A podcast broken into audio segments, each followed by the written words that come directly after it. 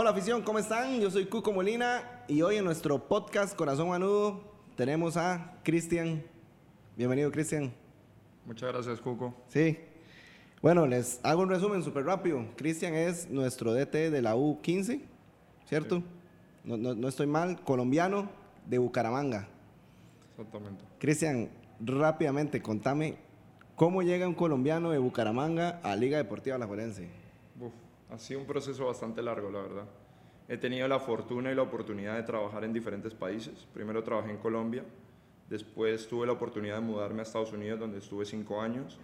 Después quise formarme en España, sacar los cursos de entrenador. Estuve trabajando tres años allí y de allí es que me surge la oportunidad de venir a Liga Deportiva Alajuelense. Ahí conociste a, a Enrico, alguno de acá. Sí, sí, sí, Enrique. Sí, Enrique.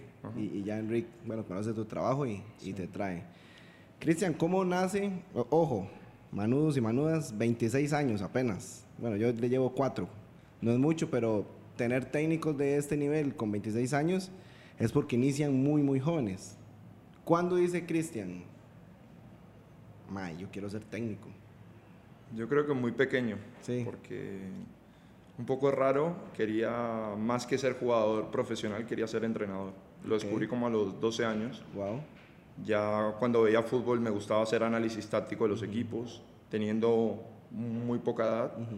Y bueno, quería como aprender, conocer.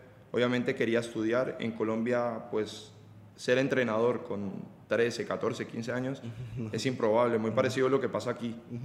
Entonces, bueno, eh, pasé muchas cosas también. Estudié ingeniería de sistemas primero, porque también me gradué muy temprano del colegio. Después tuve la oportunidad eh, de conocer a John Jairo El Pocillo Díaz, que fue el que cambió como la historia, por así Ok. decirlo. Dejé la carrera de ingeniería de sistemas para meterme de lleno al fútbol. Eso fue a la edad de 15 años y a partir de ahí empezó todo. Estuve un año en, en Colombia, en Bogotá, trabajando con, con el Pocillo y después fui a Estados Unidos y todo el proceso como pasó. ¿Tú, tú- hay alguien en tu familia, tu papá, no sé, que, que, que se- haya sido futbolista o que haya seguido, o sea, que usted diga, y yo sigo los pasos, por ahí viene el, el- el amor al fútbol? No, mi papá un poco, sí. Sí. Él, bueno, fue narrador de fútbol Ah, en. Ecuador, porque nosotros vivimos en Ecuador Ah, también. Y bueno, yo convivía con eso. Convivía cuando transmitían los partidos, estaba con ellos, iba al estadio. Entonces, claro, siempre conviví Siempre- desde muy pequeño con ¿Cómo el se llama tu papá? Silvio Antonio Morales. Silvio Antonio Morales, un saludito ya en, Sí. Él está en Ecuador. En este Ecuador, momento, sí. narrando todavía o no? No, no, No, no, no, no. Se ha retirado. No Sí. entiendo ni por qué, pero Cristian, entonces venís de una familia internacional, Ecuador, Colombia, España, Venezuela Estados Unidos, también. Venezuela también, Sí. por el trabajo de tu papá. sí, exacto. Sí. Cristian, ¿dónde, ¿dónde inicias tu carrera como técnico y a los cuántos años? A los 15 años en Bogotá, Colombia. Ok. Yo estaba en Bucaramanga, conocí al Pocillo. El Pocillo me dio la primera oportunidad, fue la primera persona que creyó en mí para eso, aún no siendo fácil, Ok.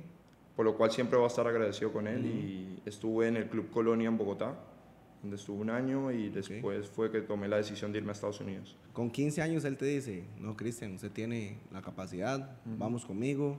Sí, Y, y- y tu familia te apoyó, digamos, porque con 15 Sí. años exactamente. apoyado, váyase para, para Bogotá. ¿Cuánto está Bucaramanga de Bogotá?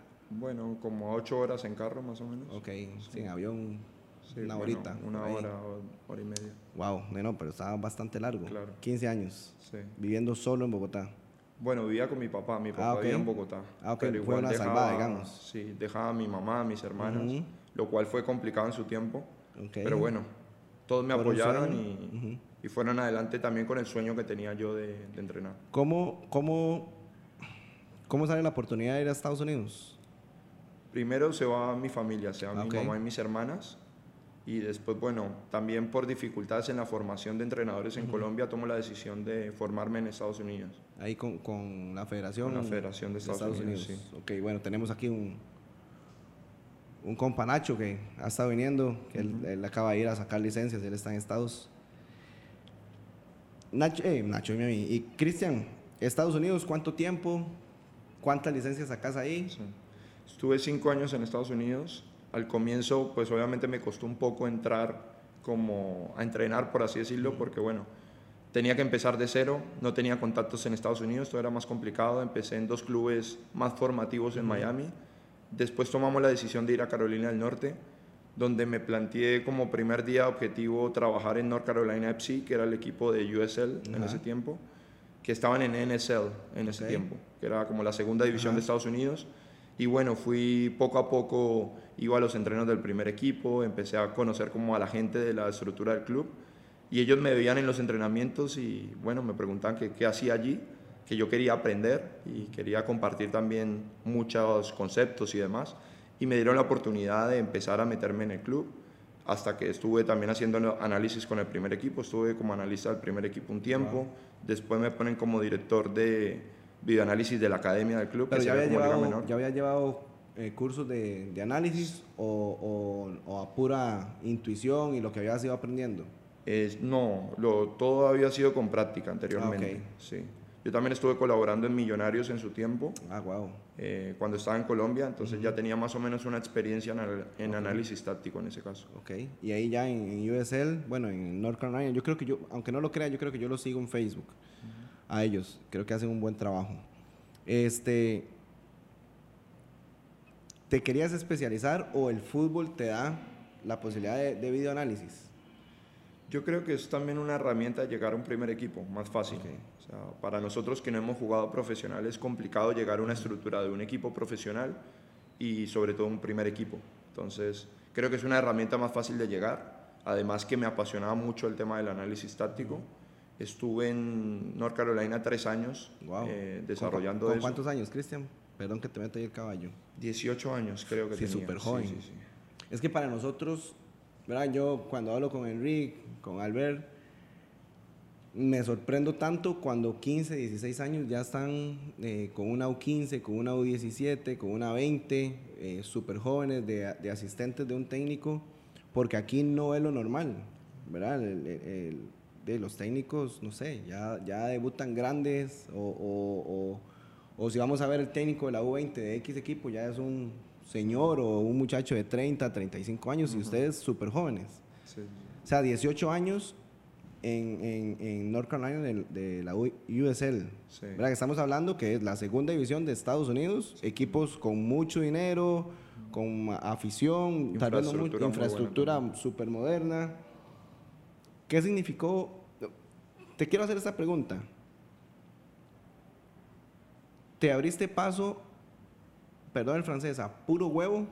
O sea, llegaste, tocaste puerta o Dios te dio la dicha de, llevarte por esos caminos. Un poco de las dos. Sí, las dos, ¿verdad? Porque Dios siempre, siempre da la oportunidad, pero, pero Cristian dijo, no, no, eso es lo que yo quiero, voy por eso. Yo creo que he sido muy afortunado y Dios me ha abierto las mejores puertas en los mejores lugares, o sea, puedo decirlo. En su tiempo, obviamente que me tocó tocar puertas en su tiempo, pero también Dios permitió que se dieran esas oportunidades y sobre todo en los lugares donde mejor me iba a desarrollar como entrenador y como analista en ese caso. Entonces me abrió la puerta en su momento en North Carolina FC, después cuando fui también a Barcelona en muy buenos clubes, clubes donde me permitieron desarrollarme mejor como entrenador y ahora aquí la oportunidad en Liga Deportiva Alajuelense que creo que es el mejor lugar en ese caso para desarrollarme como entrenador. Cristian, pasas toda la etapa de, de, de Estados Unidos, ¿verdad? Creo que es una muy buena experiencia. ¿Cuándo decís, no, me voy para España. ¿Y cómo haces el contacto para irte para España? Yo sentía en ese momento que necesitaba algo más. O sea, el nivel de exigencia en Estados Unidos era bueno, pero sentía que necesitaba un nivel de exigencia mayor y salir de una zona de confort. Entonces sabía que la formación de entrenadores era muy buena en España, que podía aprender mucho. Sobre todo me recomendaron ir a Barcelona, pero yo no tenía nadie en Barcelona. O sea, yo tomo la decisión de irme solo de inscribirme en los cursos de entrenador, de hacer mi camino allí. Y bueno, más que todo esa fue la decisión. ¿Qué, qué te dice tu mamá ahí cuando le dices, mami, y voy para España? Nada, lo mismo que ha hecho siempre, apoyarme. Sí, apoyarlo. Sí. Me planteé como primer día objetivo trabajar en North Carolina FC, que era el equipo de USL en ese tiempo, que estaban en NSL. En Te lanzo esta pregunta. Creo que puede surgir en la duda de, de nuestra afición. ¿quién te apoya económicamente? O Cristian dice, tengo que trabajar, ahorrar para irme para acá, o no, tengo un apoyo de, mi mamá, de mi papá. ¿Cómo nace ese, ese, apoyo? ¿Cómo nace? Al principio, bueno, siempre ha habido como un apoyo de, de mi mamá, sobre todo. O sea, obviamente yo he trabajado, en Estados Unidos trabajé y, bueno, sabía que para irme a España tenía que trabajar muchísimo, ahorrar, porque sabía que iba a ser complicado, pues todo el tema de, de pagar las licencias de entrenador, los cursos y demás. Yo, bueno, en su tiempo en Estados Unidos estuve hasta en dos trabajos, o sea, compaginaba el tema del fútbol con algún otro trabajo para ahorrar, porque tenía como objetivo irme a España. ¿Y te pagaban en, en North Claro, Carolina? sí. sí. ok. Entonces, claro, fue complicado, fue complicado en ese tiempo, fue mucho trabajo en mucho tiempo y después que ya tenía ahorrado un dinero, tomó la decisión de irme cuando ya tenía todo preparado. Pero bueno, también la realidad de los entrenadores en Barcelona, sobre todo, en, bueno, en España en general, sobre todo en Liga Menor, es muy diferente a la de aquí, sobre todo a nivel de salarios. Entonces, claro, yo llego, no sabía, no conocía, pensaba que se ganaba mucho más. Cuando llego y veo que no es así, que tenías que dirigir dos, tres equipos para poder vivir o llevar una coordinación. Entonces, claro, al Wow. comienzo fue complicado. Estando solo y demás, obviamente los ahorros en un momento Se fueron. iban a acabar. Y también ahí sentí el apoyo de mi familia, porque había momentos, sobre todo el momento de pandemia, donde no recibimos dinero ni ingresos. Fue una situación complicada porque no podíamos entrenar y demás. Pero ahí siempre estuvo mi familia. Eh, con una U15, con una U17, con una 20, eh, súper jóvenes de, de asistentes de un técnico, porque aquí no... Cristian, ¿cómo, o sea, qué puerta tocas allá? Desde Estados, me imagino que ya ibas tal vez con algo seguro o dijiste, no, me voy a ir a aventurar y a, y a ver dónde llego. Bueno, inicialmente iba a estudiar, entonces, claro, no tenía como preparado ir a entrenar en, en un equipo. Sí que, bueno, toqué puertas, pero no se había abierto ninguna. Tuve la fortuna, por bendición de Dios, de que conocí un entrenador colombiano también que estaba allí radicado. Lo conocí desde cero, que se llama Yesid Hernández. Y él me da, bueno, me recomienda en un club que se llama Club Esportiu Congrés, en Barcelona, donde, bueno, me abren la oportunidad de, de poder trabajar allí.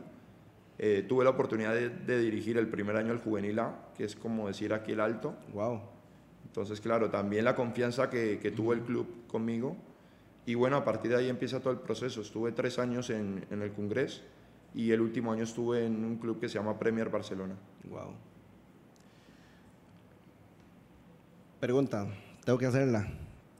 ¿Das tu estilo de juego o te gusta alguien y tropicalizas eso a tu manera? O sea, no sé, sos súper fan de Pep y, y decís, agarro lo del Pep, pero le meto mi, mi sabor. O no, tenés tu propio estilo de juego. Yo creo que todos tenemos un propio estilo. O sea, podemos, sí, tener referentes o referencias, pero también creo que el, el qué lo marcan los quiénes, que son los jugadores. La característica de nuestros jugadores nos va a marcar qué tenemos que hacer. Y en función de sus características va a salir todo. Nosotros podemos tener ese estilo, pero realmente el estilo nos lo van a marcar los quiénes, que son los jugadores. Cristian, devolvámonos a Estados Unidos. Tener la oportunidad de, de videoanalizar hoy uno de los mejores jugadores del mundo que está haciendo un revuelo a nivel mundial, que es Luis Díaz, el colombiano. ¿Cómo- que en ese tiempo no sabías que iba a, a- a- que iba a pasar esto con Luis Díaz, ¿verdad? Pero ¿cómo llega esa oportunidad?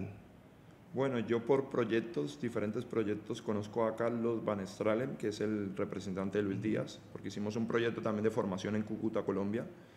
Él, bueno, estaba empezando Luis en el Junior, creo que venía de ser cedido en el Barranquilla, eh, era su primer año, si no estoy mal, en Junior, pues obviamente era suplente, jugaba poco, y él, obviamente, porque es un representante que le interesa mucho lo mejor para sus jugadores, me contrata para hacer videoanálisis de las acciones de Luis y poder ayudarlo en todas las acciones individuales de él.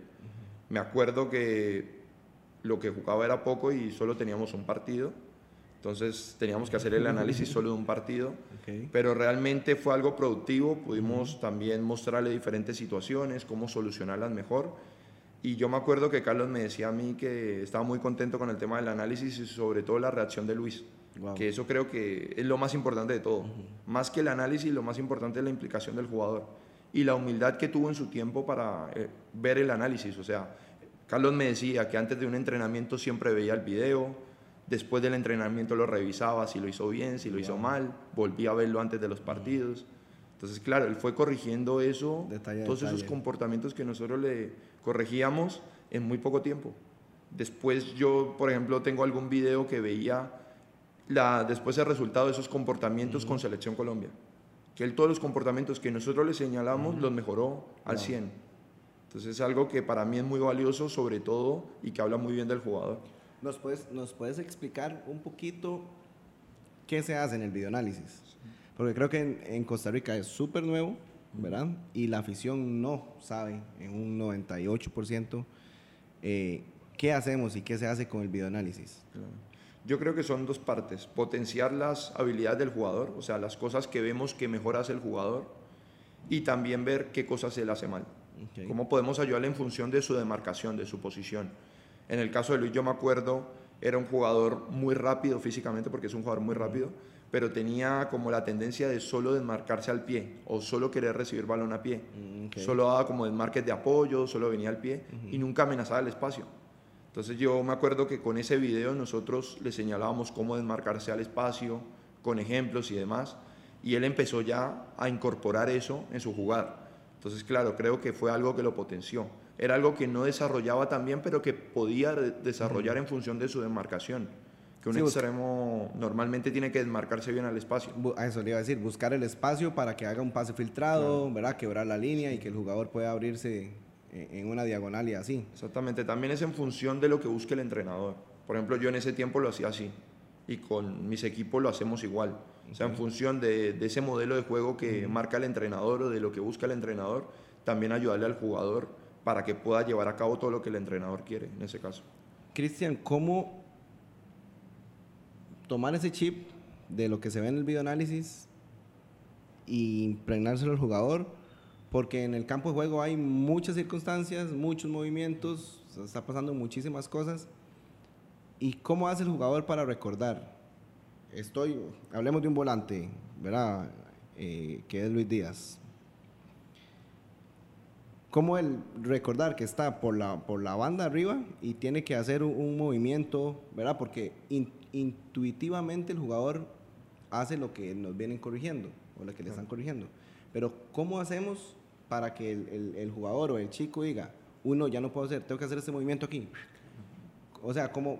¿Sí me, sí me explico la pregunta? Sí, porque creo que el video es una herramienta muy poderosa en eso, en el feedback. Entonces, claro, yo a veces a un jugador le puedo corregir en una tarea o en una tarea de entrenamiento o en una situación que haga tal cosa, pero él realmente a veces no la ve o no ve que la está haciendo mal. En cambio, cuando ellos se ven, Ah, creo que es algo como más fuerte. Ellos realmente ven que pueden ejecutar esa situación mejor o que, digamos, si yo le decía que un espacio estaba ahí o una ventaja, él de pronto no la identificaba y después en el video la identifica. Sí, también por el, el tiro de cámara que se ve en Claro, los espacios mucho mejor. se ve que- mucho más fácil. Entonces ya es más claro que él se vea, que obviamente reflexione en lo que ha hecho y en lo que podía haber hecho mejor. Y eso creo que es algo muy poderoso porque ayuda al jugador a mejorar. Podemos decir que el videoanálisis que hizo Christian en Estados Unidos fue una ventaja o, un- o- o tiene cuota alta en que hoy Luis Díaz esté en el Liverpool. Bueno, yo tampoco diría eso, porque son muchas cosas. Creo que lo que digo es más valor del jugador, de la humildad que tuvo en su tiempo. Yo creo que yo pudiera haber hecho el mismo videoanálisis, pero si él no le da la importancia al valor, no sirve de nada. Creo que lo más importante es el valor que le dé el jugador.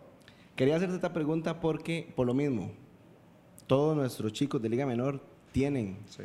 eh, en sus manos el videoanálisis. Y podemos ver el ejemplo que Luis Díaz le dio el valor.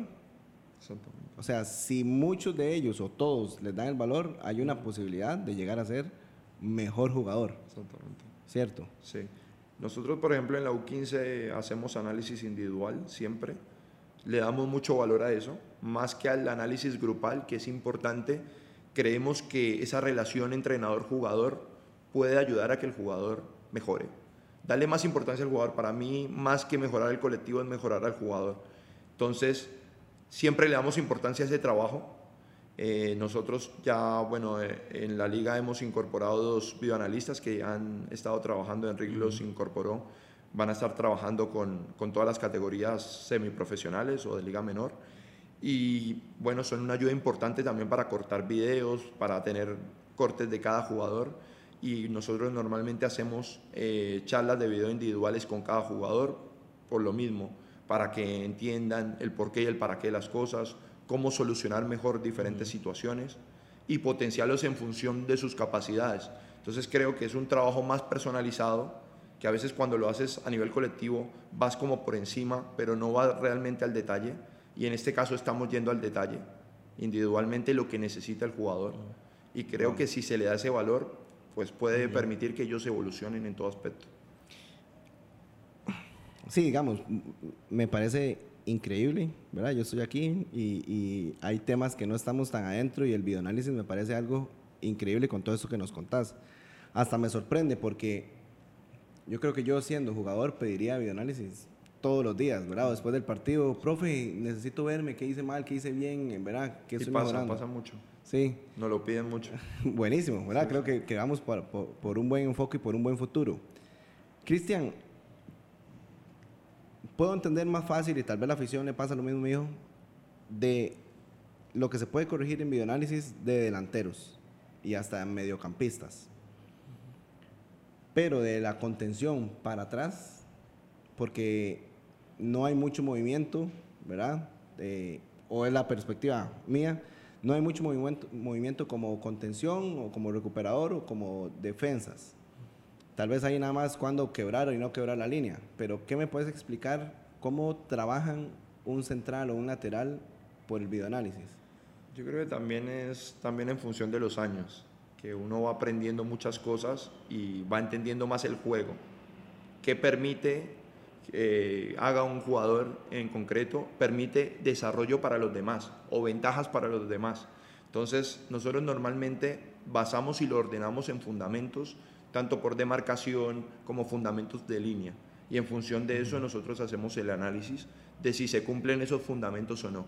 Pero también vemos que el juego es un todo y que la conducta del central va a intervenir relativamente en lo que pase con el extremo, con el jugador más alejado entonces creo que realmente el entender el juego nos permite a nosotros guiar más fácil al jugador. Sí, no, no, entonces no es como una receta de que hagamos esto y siempre nos va a salir bien. siempre va a ser en función de la situación. Ok. Wow, y puede cambiar dentro del mismo partido. Claro, siempre. ¿Y cómo hacemos para que el joven pueda entender eso? o sea, 15 años es un chiquillo, ¿verdad?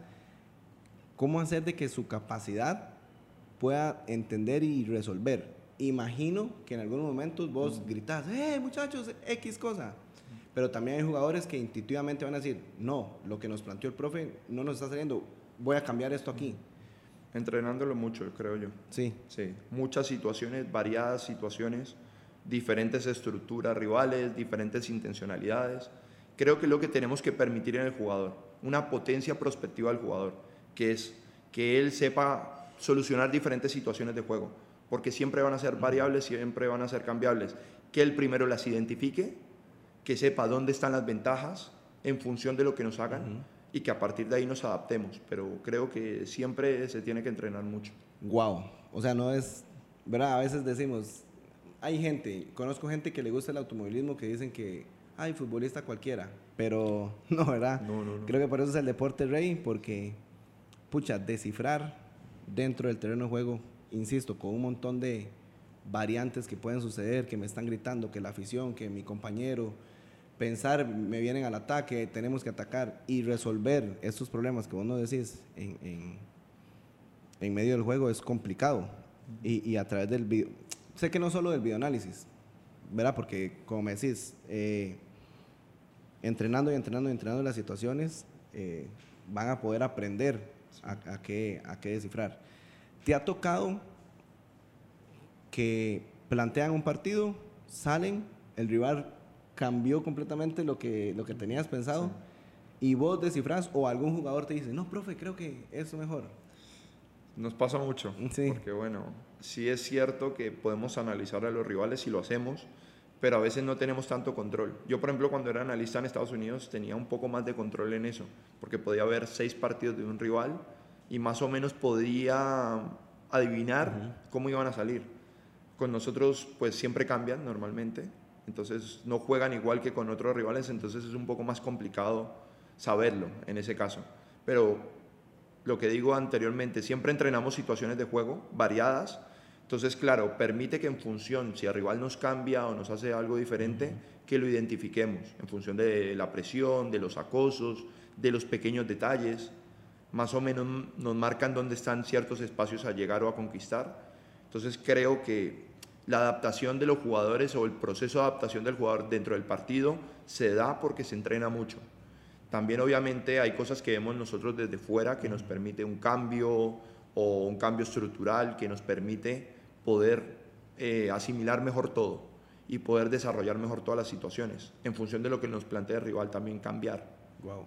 Cristian, ¿te te ha tocado en estados, Colombia, España, aquí en Costa Rica, llegar a analizar un equipo y decir, mm, este jugador no lo veo como lateral o no lo veo como centrocampista.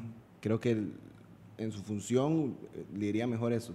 ¿Te ha tocado y has hecho el, cambio? ¿Has recomendado? Sí, sí, ha pasado mucho. Mucho. En todos los equipos donde he estado, prácticamente. Wow. ¿Y, y, eso qué decir de qué depende? Porque creo que todos los que queríamos jugar, o todos en su mayoría decimos, ah, no, yo soy delantero, ¿verdad? Y porque creo que es por lo que uno le gusta, pero al final tal vez no son las, las cualidades que yo tengo para ser futbolista. ¿Vos qué pensás de eso? O sea, ¿qué definición me puedes decir de, cómo sucede? Siempre hacemos un análisis más general de, de, todo, de los comportamientos de cada jugador en diferentes demarcaciones. Entonces, en base a eso, nosotros vemos si un jugador se acomoda mejor en una demarcación u otra. Entonces siempre normalmente también en función de lo que queremos, en función de rival, en función de lo que nos hagan, también nosotros vamos acomodando los perfiles que le permitan al jugador sacar lo mejor de su potencial, en ese caso, en función también de la idea que llevemos. ¿Eso hay algún, no sé, nivel mundial, alguna tabla que nos diga un lateral tiene que cumplir eso eso, eso? No, e, eso es intuitivo, es fútbol, ¿verdad? Y, la experiencia les dicta que este jugador mejor acá y, y así. Claro, sí, exactamente. Sí. Cristian, muchísimas gracias. Eh, yo creo que este podcast da para otro podcast. Solo quisiera cerrar. Este, hace, no, voy a decir el marcador, pero hace, hace pocos días goleamos a un equipo. Quiero que me digas tres o cuatro o cinco cosas del por qué la Liga Menor, o en especial la U15, que es, que es la tuya, tan superior a los otros equipos? Yo creo que, bueno, es una suma de todo, por el trabajo que hace toda la gente que está aquí en la liga. Desde captación, el trabajo que hace Víctor, que hace Quique, que es maravilloso el trabajo que hace. Claro, ya nos permite tener una ventaja competitiva contra los demás, porque es un trabajo de seguimiento a los jugadores, de ver y fichar a los mejores, que ya empieza a darle esa grandeza a la Liga Deportiva Alajuelense en Liga Menor y también nos permite eso, esas facilidades. Al final, si tenemos mejores jugadores, todo es más fácil. También el trabajo y, la posibilidad que podemos tener de estar aquí en el CAR, de trabajar las facilidades, porque podemos estar trabajando constantemente y con más tiempo, podemos tener todo lo que necesitemos para trabajar de la mejor manera. Entonces, claro, también el cuerpo técnico, la función que cumple el cuerpo técnico. En U15 somos Andrés Salas, Crisanto Ulate, Manu y yo en este caso, más encima el apoyo que tenemos en todos los aspectos de, de Enrique, en, tema de coordinación general, también de Agustín, en, lo que necesitemos. Entonces, claro, lo tenemos todo, al final no hay excusas en ese aspecto, nuestros jugadores también lo tienen todo, tienen sesiones dobles, tienen tema de bioanálisis, tienen los mejores suplementos también nutricionales, porque también hace un, un trabajo detrás Natalia que, que también es muy importante y que ese trabajo que no se ve, al final es el que marca diferencial en ese aspecto. Ok. O sea, es un trabajo integral desde la parte nutricional, administrativa, eh, ¿verdad? Que tengan todas esas, esas cosas. La infraestructura nos ayuda. Claro. Veo que sos estricto o, pienso que sos estricto o, que te gustan las cosas, ¿verdad? Si trabajamos bien, e, el, el resultado tiene que ser bien, ¿verdad? Y, y, me contabas un poco de que metimos muchos goles, pero nos metieron dos y no puede ser que nos hayan metido dos. Dos de balón parado. ¿Cómo te gusta hacer en, esa, en esa parte? O sea, ¿te gusta sí, soy exigente. Exigente. pero primero conmigo mismo. Ok. Entonces, yo creo que uno predica con el ejemplo. Yo no puedo ser exigente con mis jugadores si yo no soy exigente conmigo. Pero creo que estoy muy contento con el trabajo que ellos vienen haciendo. ellos mismos se exigen también. Entonces creo que es algo importante, que al final siempre nos exijamos o que no nos conformemos. ¿Qué puede esperar nuestra afición de, de la U15 este, este año o lo que resta de este año? Yo creo que vamos a disfrutar mucho este año con la U15 y, bueno, puedo decir con todas las categorías de Liga Menor. Sí, lo mejor, ganar Sí, siempre. Seguro, y disfrutar. Disfrutar. Vamos a disfrutar mucho con la U15. Me gusta esa frase. Ayer hablaba con, con unos amigos en la noche y, y conversamos eso, que el fútbol hay que salir y disfrutarlo. Cuando estamos muy presionados, eh, hay bloqueos mentales y demás, y el disfrute es parte de eso. Gracias, Cristian. A ti, Hugo. Muchas gracias a ustedes. Lo voy a... Se me acaba de ocurrir, pero creo que vamos a hacer un podcast con Pizarrita, analizando un poco, que nos puedan enseñar. Creo que a la afición le puede gustar mucho, mucho eso. Y invitar, ¿verdad? A jóvenes, Cristian, que, que quieran ser entrenadores, formadores, que nos toquen la puerta. Aquí en la liga podemos apoyarlos en ciertas cosas. Porque me parece que, que es, voy a decir una palabra, bonito, bello, que, que jóvenes de 15 y 16 años quieran ser técnicos también y no, y no solamente futbolistas. Creo que eso puede ayudar también al desarrollo del fútbol tico. Como Sí, se ve más normalmente en España, que con 15 años ya entrenan, si se diera aquí, yo creo que permitiría mucho desarrollo. Y eso es lo que buscamos. Por favor, si usted tiene su hijo que ve que le encanta el tema táctico, técnico, o si usted que tiene 15, 16, 17 años y, y quiere, quiere ser como Cristian, que ya a los 26 ha andado por todo el mundo analizando y la oportunidad de analizar a Luis Díaz, jugador del Liverpool hoy en día, toquen la puerta de Liga Deportiva La Juelencia. Aquí le- les podemos ayudar, no solo jugadores queremos, también queremos técnicos, ¿cierto? Sí, sería buena una formación de entrenadores también. Sí, me parece chivísima. Bueno, afición, esto fue nuestro podcast Corazón Manudo con Cristian, técnico de la U15. Tres o cuatro del por qué la Liga Menor, o en especial la U15, que es, que es la tuya, Creo que, bueno, es una suma de todo.